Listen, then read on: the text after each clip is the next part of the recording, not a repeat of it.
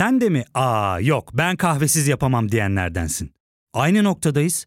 İlk ve tek kahve üyelik uygulaması Frink'le tanış. Hem bütçeni koru hem de hiç bitmeyen kahvenin tadını çıkar. Yakınlarından terapinin onlara ne kadar iyi geldiğini dinlesen de kendin için bir şeylere başlamak zor geliyor olabilir. Ya da sevdiklerine yardım etmeye istekliyken kendi ihtiyaçlarını görebilmek. Hayvel, uzman psikologlarıyla kendi ihtiyaçlarını bulmanda sana destek olacak. Terapi yolculuğuna başlamak için detaylı bilgi bölümün açıklamalarında. Herkese merhaba. Bu kaydı 21 Kasım'da alıyoruz. Aktüel siyaset gündemi seçim öncesine aratacak nitelikte hayli hareketli. Türkiye'nin sağında çarşı karışmış vaziyette.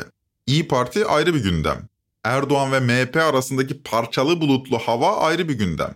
Her iki gündem de bir trend topik bölümünü hak ediyor. Eskişehir Milletvekili Nebi Hatipoğlu'nun İyi Parti'den istifa ederek AKP'ye geçmesinin ardından partiden bir istifa daha geldi. İyi Parti Ankara Milletvekili Adnan Beker de partisinden istifa etti. Partinin içi kaynıyor. Konu biraz daha netlik kazandıktan sonra ilerleyen bölümlerde İyi Parti üzerine bir trend topik bölümü hazırlamakta şart oldu. Aktüel siyasetin diğer konusu Erdoğan'ın %50 artı bir çıkışı oldu. Almanya'dan dönerken uçakta Hilal Kaplan'ın nereden aklına geldiyse bu %50 artı bir meselesi bir şekilde aklına gelmiş ve diyor ki ya diyor Sayın Cumhurbaşkanım ne diyorsunuz bu %50 artı bir işine? Sizce değişmeli mi? Erdoğan'ın cevabı da şu şekilde oluyor. 50 artı bir şartının değişmesi isabetli olur. Çoğunluğu alanın seçilmesi halinde Cumhurbaşkanlığı seçimi de seri olur. Uğraştırmaz. Yanlış yollara sevk etmez. Mevcutta 50 artı bir mecburiyeti partileri yanlış yollara sevk ediyor. Kimin eli kimin cebinde belli değil. Yok altılı masa, yok 16'lı masa. Türkiye'nin böyle bir gündemi yokken Hilal Hanım'ın son derece yaratıcı sorusu üzerine kucağımızda bulu veriyoruz 50 artı bir tartışmasını. Şimdi yanlış anlamayın lütfen bunlar cevaplandırılmış sorular değil, sorulandırılmış cevaplar. Yani Erdoğan durup dururken 50 artı 1'e ilişkin konuşsa garip kaçacağı için birinin bu soruyu sorması gerekiyor. Uçağa da o yüzden gazeteci sıfatlı bazı kişiler bindiriliyor. Tabi cevap muhalefeti tokatlayarak veriliyor da şimdi 3-4 saniye düşündükten sonra aklınıza MHP'de geliveriyor. Hakikaten 50 artı 1 şartı kalkarsa Erdoğan'ın MHP'ye de ihtiyacı kalmıyor. Ya da bu ihtiyaç azalıyor diyelim. Peki bu işe MHP ne diyor ya da ne diyecek? Bahçeli'nin 50 artı 1'i savunduğu daha önceki konuşmalardan belli. Fakat Erdoğan'ın son çıkışının ardından gözler MHP'nin salı günkü grup toplantısına çevrildi. Bahçeli Erdoğan'ın teklifine ilişkin net konuştu. Bu itibarla %50 artı bir oyla Cumhurbaşkanı seçilmesi çoğulcu demokrasinin dünyaya emsal teşkil edecek model olacak bir şeklidir. Dikkat buyurunuz. Milletvekili seçmiyoruz. Belediye başkanı seçmiyoruz. Muhtar seçmiyoruz. Cumhurun bütününü temsil edecek Cumhurbaşkanını seçiyoruz. Aslında bu MHP Erdoğan ilişkilerine ilişkin daha uzun konuşmak gerekir ama hele bir taşlar yerine otursun o zaman detaylıca ele alırız. İlerleyen bölümlerde bu meseleyi de ele almak üzere takipteyiz diyelim fakat bu bölümün konusu İsrail'in katliamlarına ilişkin olacak. Daha doğrusu katliamlara dönük Türkiye'deki tepkileri konuşacağız. Starbucks boykotları iktidar partisinin gençlik kolları tarafından yurdun dört bir yanına yayılıyor. Fakat boykotların hedefindeki Starbucks ve boykotların dili üzerine konuşulması gereken cinsten. Bu bölümde genel olarak boykotu, daha özel olarak İsrail boykotunu, daha da özel olarak Starbucks boykotunu konuşacağız. Ya ne var konuşacak bunda diyebilirsiniz. Halbuki o kadar çok şey var ki. Dinleyince bana hak vereceksiniz diye umuyorum. Bölümün ardından Türkiye İslamcılığını resmeden Starbucks mücahitleri de gözümüzün önüne gelecek. Konu belli. O halde uzatmayalım. Ben Ozan Gündoğdu. Hazırsanız başlayalım.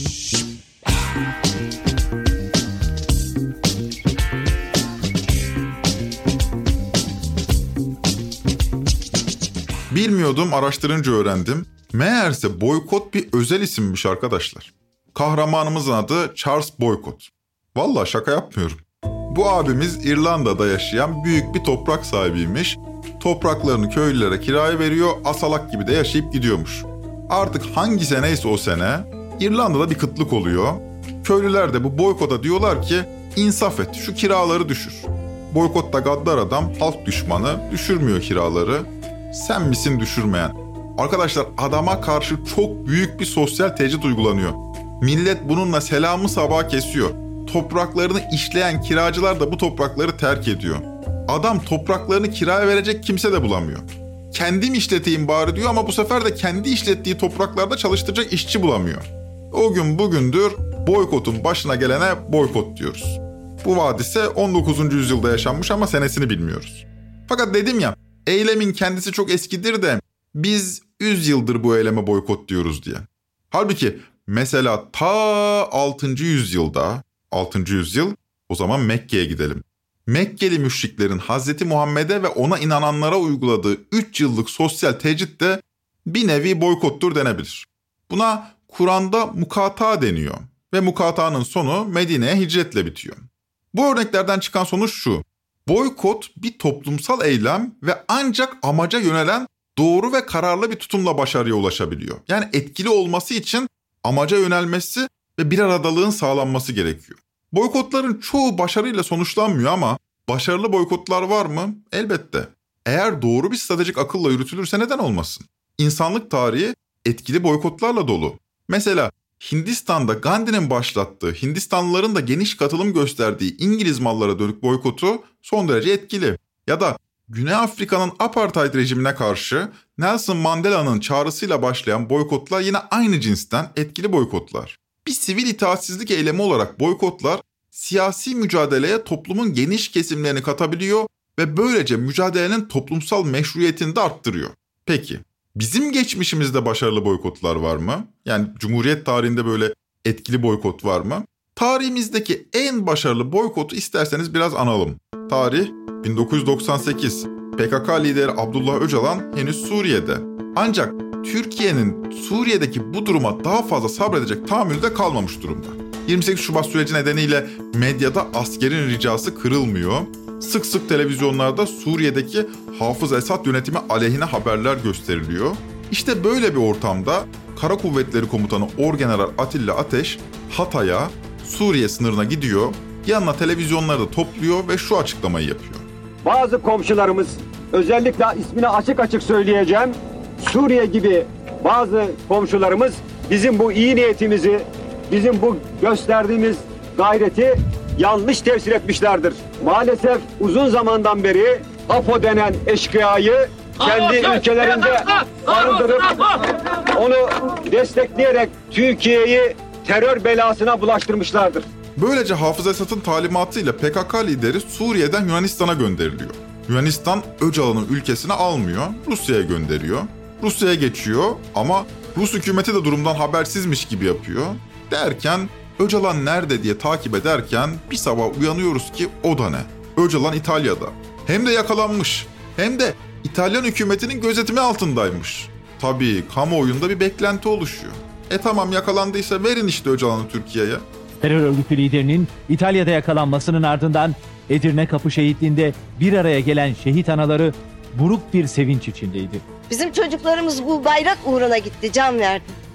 Ve bayrağa sarılıp geri döndü. Ama çok mutluyuz. Değil mi? Apo yakalandı ve bize versinler bunu. Biz İtalya'ya kadar gerekirse gideceğiz. Fakat İtalya Öcalan'ı vermiyor. Biz yargılayacağız diyor. Adamı bir de ev hapsine almasınlar mı? O evde baya baya lüks bir villa olmasın mı? Türkiye'de millet çıldırıyor tabii. İşte bu tarih itibariyle yani Ekim 1998'den Ocak 1999'a dek 3 ay süreyle İtalyan mallarına boykot uygulandı. Sonra da zaten Öcalan İtalya'yı terk etmek zorunda kaldı. Yaşı yetenler hatırlar, gençler için söyleyeyim. Sevgili gençler o zaman tabii sosyal medya falan yok. Böyle internet olanakları çok sınırlı. Her şey gazete ve daha çok televizyonlarda. Düşünün ana haberlerde İtalyan mallarının listeleri sunuluyordu ve bütün Türkiye'de o ana haberleri izliyordu. Bugünkü gibi değil. Yani şu şu şu ürünler İtalyan ürünüdür almayın şeklinde haberler sunuluyordu. O kadar organize bir boykottu yani. Ben o zamanlar çocuğum. Brezilyalı olan Ronaldo, o eski Ronaldo, Inter'de oynuyor o zaman. Bana da o yaz İtalya'ya giden bir yakınım Inter forması almış. Ya ne zaman giysem çocuklar tepki gösteriyor. Giyememiştim güzelim formayı. Oradan doğru hiç unutmam bu İtalya boykotunu. Neyse onu geçelim. İşin sırrı geniş halk kesimlerine boykotun faydalı olacağını inandırmak. Boykotu en geniş çapta örgütlemeyi başarabilmek ve işin sırrı hedeften sapmamak. Bu üç şart başarıldığında boykotlar toplumların öfkeli sesinin muhatabı tarafından duyulabilmesini sağlayabiliyor. Geçmiş deneyimlerden öğrendiğimiz bu. Şimdi gelelim bugüne. An itibariyle at izi it izine karışmış durumda. Sosyal medya İsrail malı olduğu söylenen onlarca markayla dolu. Yani kafamız karman çorban. Bazı markalar da İsrail menşeli değil ama sahibi Yahudi. Onu da atıyoruz sepete. Cümlesini boykot ediyoruz. Etmeyen kafir diyoruz. Ama bu markalardan özellikle öne çıkanlar var. Bunların başında da malumunuz Starbucks geliyor. 12 Kasım'da Kocaeli'de bir grup protestocu Starbucks önünde toplanmış ve içlerinden bir tanesi içeride oturanlara şöyle seslenmiş. Yazıklar olsun.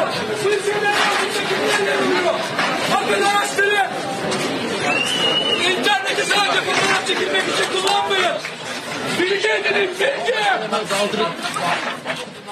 Ne diyor duyabildiniz mi?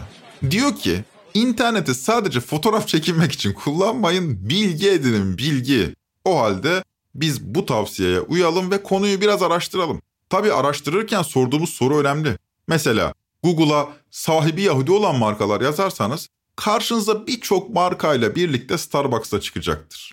Eğer siz İsrail'in Gazze'ye dönük katliamlarını bir Yahudi Müslüman savaşı olarak kavruyorsanız Starbucks'ı boykot etmeniz de yerinde bir davranış olur.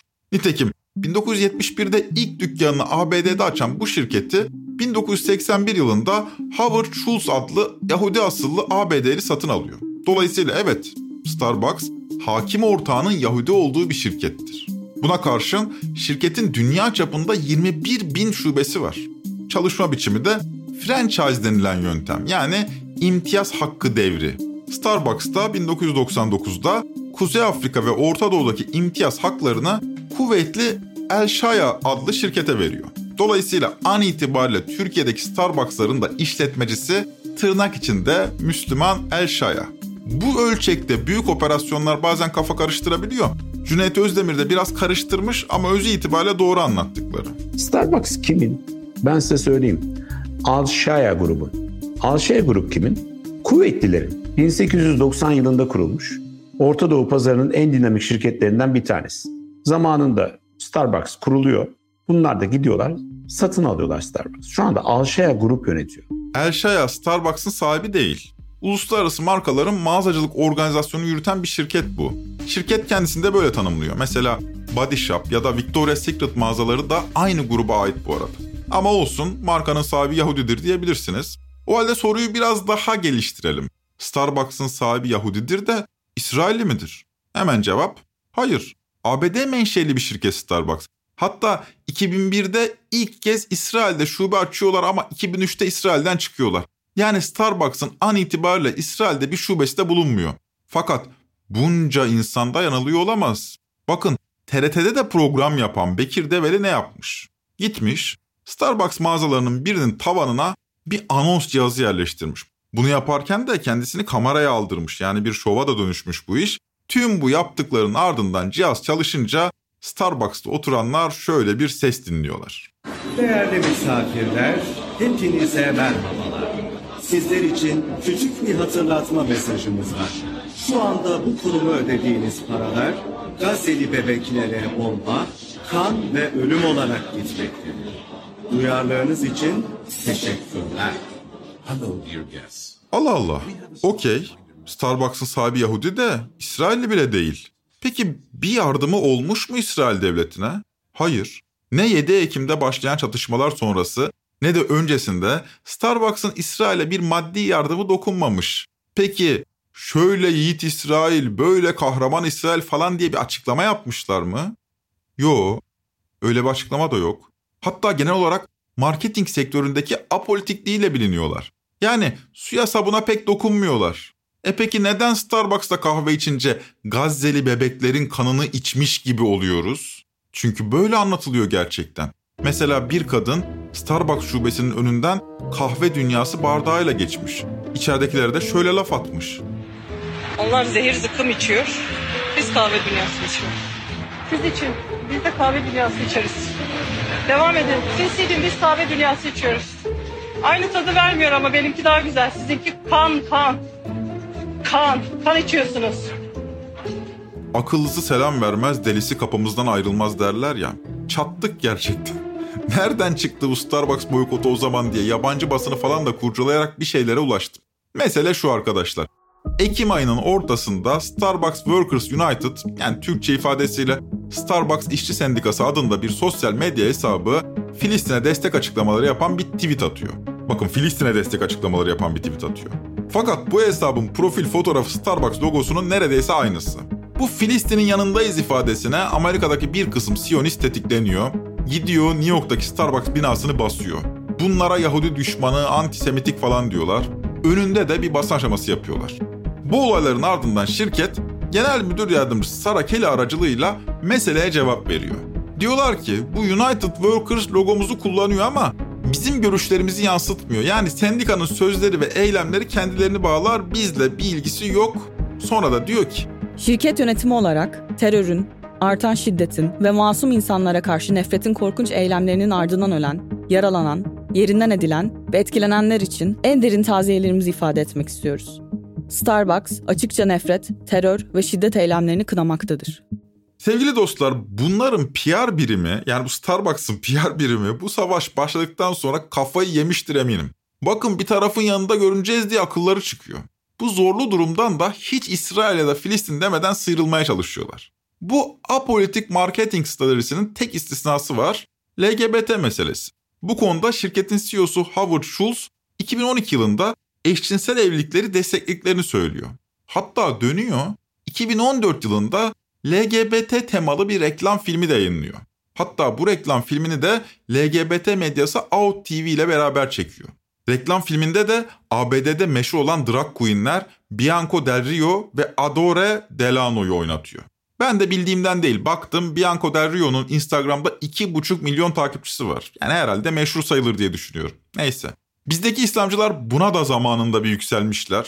Yeni Akit'te, Yeni Şafak'ta, Sabah'ta falan Starbucks'ın bu tavrı eleştirilmiş. Ama bu eleştiriler genelde 2021-2022'den sonra yapılmaya başlanmış. Yani hedef gösterilmeye başlanıyor. Şimdi bizde eşcinsel karşıtlığı bir kampanya biçiminde örgütlendi biliyorsunuz 2021 sonrası. Yani şuraya geleceğim. Hafızası taze yani Starbucks ile LGBT bir aradalığının. Zaten gıcığız yani Starbucks'a. Ama konumuz bambaşka. Yani Gazze'ye atılan bombayla Starbucks'ın LGBT destekçiliği arasındaki doğrudan ilginin nedeni ne ola ki? Çünkü insan bir irkiliyor gerçekten. Şahsen söylüyorum. Eğer Starbucks gerçekten suç ortağıysa ve içinde bulunduğum toplum bu markayı boykot ediyorsa ben de bu boykotu desteklerim açıkçası. Hatta ilginçtir 10 yıl kadar önce bu sefer geziye katılanlar Starbucks'a gitmemişti. Taksim'deki Starbucks Mado ile birlikte boykot edilmişti. O zamanlar ben de gitmedim Starbucks'a. Hak verdim yani boykota. Bu Gazze meselesinde de gerçekten bir suç ortaklığı varsa boykotu desteklemek gerekir diye düşünüyorum. Desteklerim yani ne var ki içmeyi verir. Ama yok. Yani an itibariyle böyle bir boykotun kime neyi göstereceğini anlamış değilim. Sevgili dostlar yani terse düşmeyeyim de ne yapmış ulan bu Starbucks İsrail'e diye baktım hakikaten bir şey yok. İlla ki koskoca küresel ölçekli bir şirket mutlaka vardır İsrail'le bir ilişkisi. Yani ne bileyim belki İsrailli şirketlerle alışveriş yapmayı tercih ediyorlardır falan. Ama bu meselede enerjimizi odaklamamız gereken ilk şirketlerden biri olmadığı kesin Starbucks'ın. O yüzden saçma yani. Fakat bu boykota destek vermeme konusunda herkesin nedeni benle bir değil. Belli ki bazı gençler ya suç ortağı olsa da giderim bana ne ya Gazze'yi ben mi kurtaracağım ya da bazıları Arap'ın sorunu beni ne ilgilendirir ben Türk'üm kardeşim Arap'la ilgilenmiyorum hatta ne güzel İsrail'e destek veriyorlarsa daha iyi bile yapıyorlar diyebiliyorlar sanırım. Yani tam sirke döndü ülke derler ya tam sirk şu hale bakın. Abla, Müslüman ülke değil Alo. haberin olsun. Layık bir ülke, Müslüman bir ülke değil burası. Layık bir ülke. Siz Müslüman mısınız? Değilim ben abla, bir şey diyeceğim. Müslüman değilseniz Ama o Gülen Güneş var ya. Bir şey yok. Peki insan mısınız? Vicdanınız var mı? Bebeklere kurşun sıkılıyor. Bebekler katliamda öldürülüyor. Soykırım yapılıyor. Seni Gazze'de görelim ablacığım. Yazıklar olsun. Seni Gazze'de göremiyoruz. Yazıklar olsun. Sana yazıklar olsun. İki taraf da ilginç bir duygu durum yaşıyor. Starbucks mücahidi ablamız Neyi niye yaptığını bilmiyor da vicdanı el vermiyor belli ki. Bir şey yapmak lazım diyor. İşte Starbucks'a gitmiyor, vicdanını rahatlatıyor. Ama vicdanını kimin üzerinden rahatlatıyor? Starbucks'a giden diğer gençler üzerinden rahatlatıyor. Sonra Starbucks'a giden gençleri görüyor, iyice gururlanıyor. Ya diyor ne kadar ahlaki doğru bir noktadayım. Bir de gidiyor onlara dersini veriyor. Vicdanını iyice temize çıkarıyor, rahatlıyor. Ben bu durumu insani buluyorum. Sinsice ama insani. Fakat ilginç, tepi gösteren gençlerin duyguları daha az insani gibi geliyor bana. Yani sanki onlar da Starbucks'ın İsrail işbirlikçisi olduğuna inanıyorlar da umursamıyorlar gibiler. Yine de gençlerin sinirini anlayabiliyorsunuz. Hakikaten çok sinir bozucu bir hal aldı bu güruh. Tabii bu toplumdaki linççiliği gören fırsatçılar hemen bu lincin yönlendiricisi olmaya çabalıyor. Mesela Starbucks'ı linç edelim, McDonald's'ı linç edelim, Burger King'i linç edelim. Durun durun ya. Bu işi politikleştirelim. İmamoğlu'nu linç edelim mesela. Nasıl olacak bu iş? Mesela Ahmet Anaplı. Muhafazakar milliyetçi bir YouTube hesabı var kendisinin. Tarihi olayları ele alıyor. Ahmet Anaplı da zaten tarihçi bu arada. Yani bir gazetecilik kanalı değil bir tarih kanalı. Bu boykot meselesini de ele almış. Önce 10 dakikalık bir macun dinliyoruz. Filistin'in yanındayız temalı işte böyle gaddarlar böyle zulmediyor İsrail. Filistin'in de biz yanında olmalıyız falan filan. Okey boykotlar önemli ona da okey. Sonra konu bir anda İBB'ye geliyor. İstanbul Belediyesi Mastercard'la bir anlaşma imzalamış. Halbuki Troy'la imzalamalıymış. O halde kimin tarafındaymış İBB? Ben tarafımı belli ettim mi? Etmiş oldum. Kimden yanayım? Filistin'den. Peki. Ekrem İmamoğlu önderliğindeki İBB Mastercard'a %50 indirim kampanyası başlatarak tarafını belli ediyor mu? Etmiş oldum. Kimden yana İmamoğlu? Hayda konu ne ara oraya geldi ya? Mastercard'a başka bir bölüme dalarız da. Neyse. Yani şimdi şu söylenebilir. Ya yöntem haklı. Hiçbir şey yapmadan öylece oturmak da koyuyor insana. E en azından tükettiğimiz şey bunlara gitmesin. Hah işte burada 170 adet Filistinli Demokratik Kitle Örgütü, sendika, dernek, komite işte tam bunu diyenler için 2005'te bir araya geliyor ve BDS Movement, BDS Hareketi adlı bir hareketi açıklıyorlar. Fakat önce kısa bir ara verelim.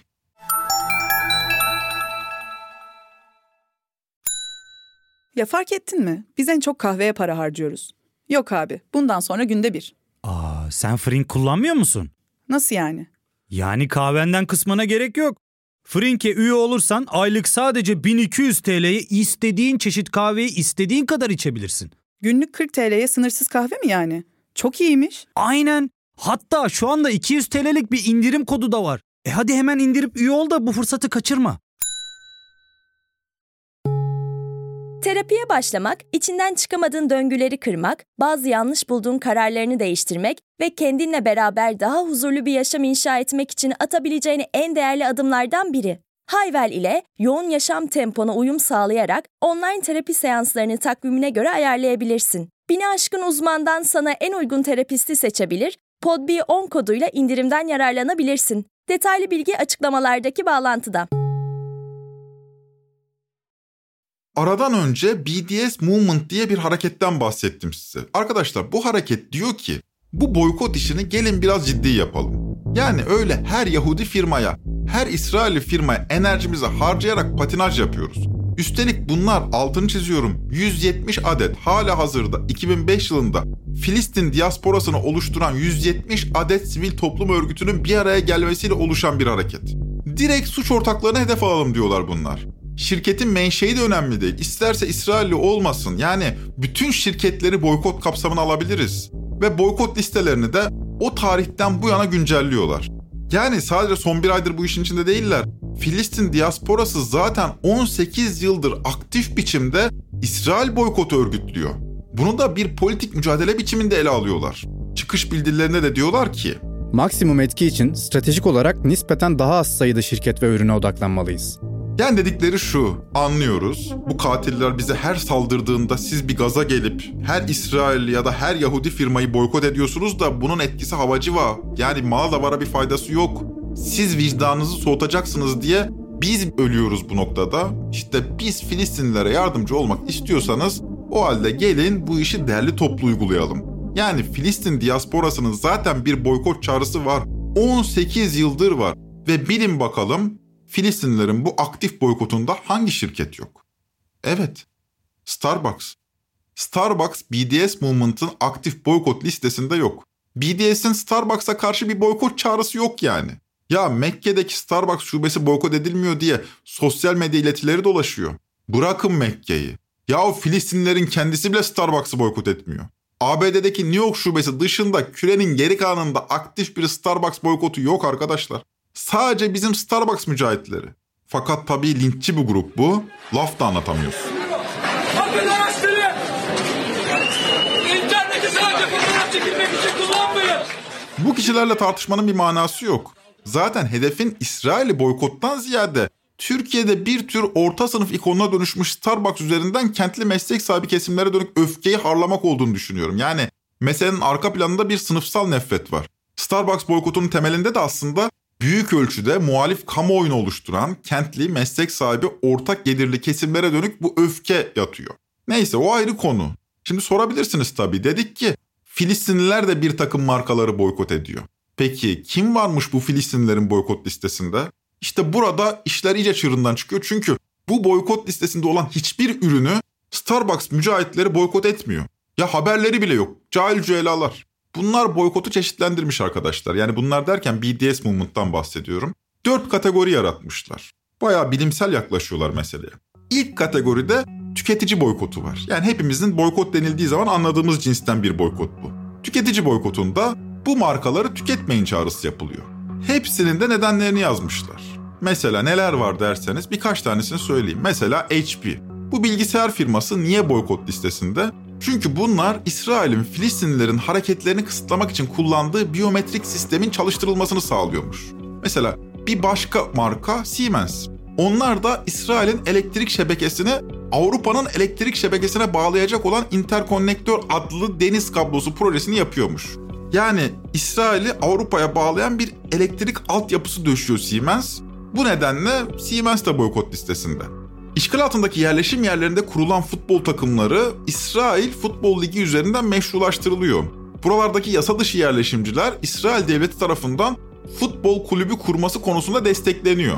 Kurulan futbol kulüpleri de İsrail Ulusal Ligi'nde oynatılıyor. Böylece işgal kitlelerin gözünde meşrulaştırılıyor. İşte bu kulüplere ve İsrail Futbol Federasyonu'na sponsor oluyor Puma. Böyle olduğu için Puma'yı da boykot listesine almışlar. Bakın Puma bir İsrail ürünü değil, sahibi Yahudi değil veya Siemens veya işte HP. Yani Yahudi diye, İsrail diye boykot etmiyorlar, hedefe odaklanıyorlar. Listede hiç güncellenmeden hep sabit tuttukları bir ürün daha var. Diyorlar ki asla ama asla İsrail'de üretilen bir meyve veya sebze satın almayın. Çünkü o meyve ve sebzeler bizim işgal edilen topraklarımızda üretildi. Bunun dışında 6-7 şirket daha var. Açıklamalar kısmına linki bırakıyorum. İsteyenler bakabilir. Zaten derdimiz bunu çoğaltmaktan ziyade daha bilimsel bir yaklaşım olduğunu kanıtlamak. Sadece tüketicilere de çağrı yapmıyorlar bu arada. Dedim ya, dört kategoride yürütüyorlar boykotu. Diyorlar ki bazı markalar var, onları tüketmekte bir sorun yok ama hükümetlerinize baskı yapın. Bu markalarla işbirliği yapmasınlar. Onun ayrı listesi var. Yine tüketici boykotu kapsamına girmeyen ama baskı çağrıları yapılan şirketler var. Mesela işte Google, Amazon, Airbnb, Disney, Booking gibi küresel ölçekli şirketleri de baskı çağrıları yapın. Bu şirketler işbirlikçi şirketlerle iş yapmasınlar, ticaret yapmasınlar şeklinde. Bu şirketlerin ürünlerini tüketmenizde bir mahsur yok ama bu şirketlerin İsrail'le işbirliklerini protesto ediyoruz diyor BDS hareketi. Bu şirketleri baskı altına tutmalıyız yani. Bunun ayrı listesi var. Bir de son olarak deniyor ki bizim boykot listemizde olmayan ama sizin yaşadığınız yerde organik olarak başlamış boykotlar olabilir. Biz BDS Movement olarak bunları desteklemiyoruz ama karşıda değiliz. İşte McDonald's, Burger King, Papa John's, Pizza Hut bunlara örnek gösterilebiliyor ama BDS uyarıyor. Bulunduğunuz yerde organik boykotlar yaşanmıyorsa enerjinizi bu markaları boykot etmek için harcamayın. Unutmayın, boykot hedefe doğru odaklanınca sonuç alabileceğiniz bir eylem biçimidir. Yani BDS diyor ki odağınız Burger King, McDonald's olmasın. Ha boykotlar yaşadığınız yerde oluyorsa destek verebilirsiniz ama böyle bir boykot yoksa kafayı bunlarla bozmayın. Bakın size biri tüketici boykotu olan 4 kategori saydım.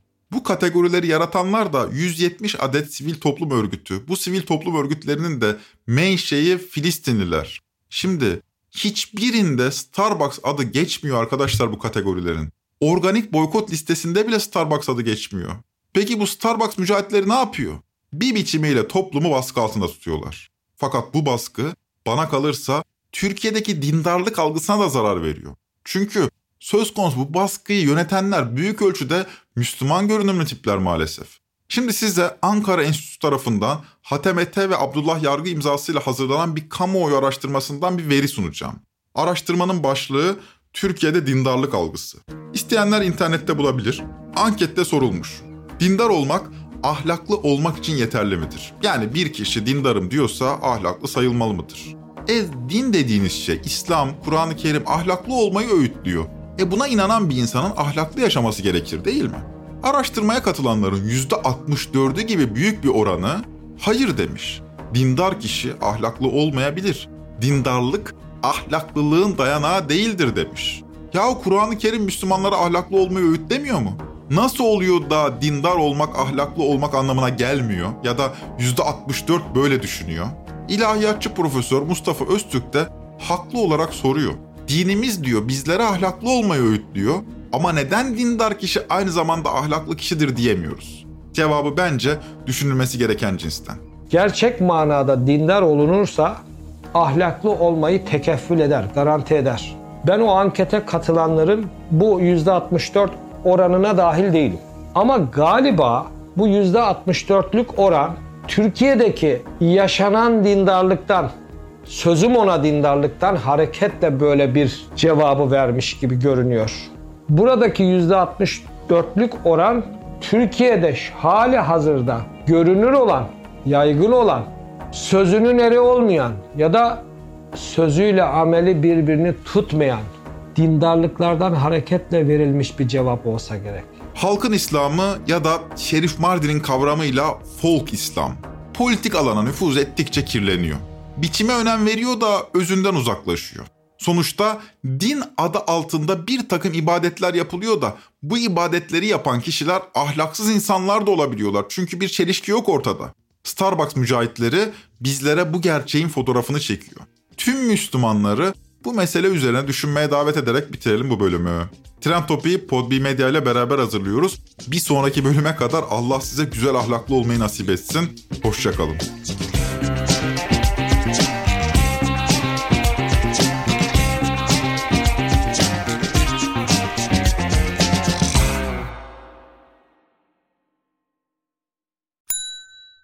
İlk ve tek kahve üyelik uygulaması Frink, 46 ildeki 500'den fazla noktada seni bekliyor.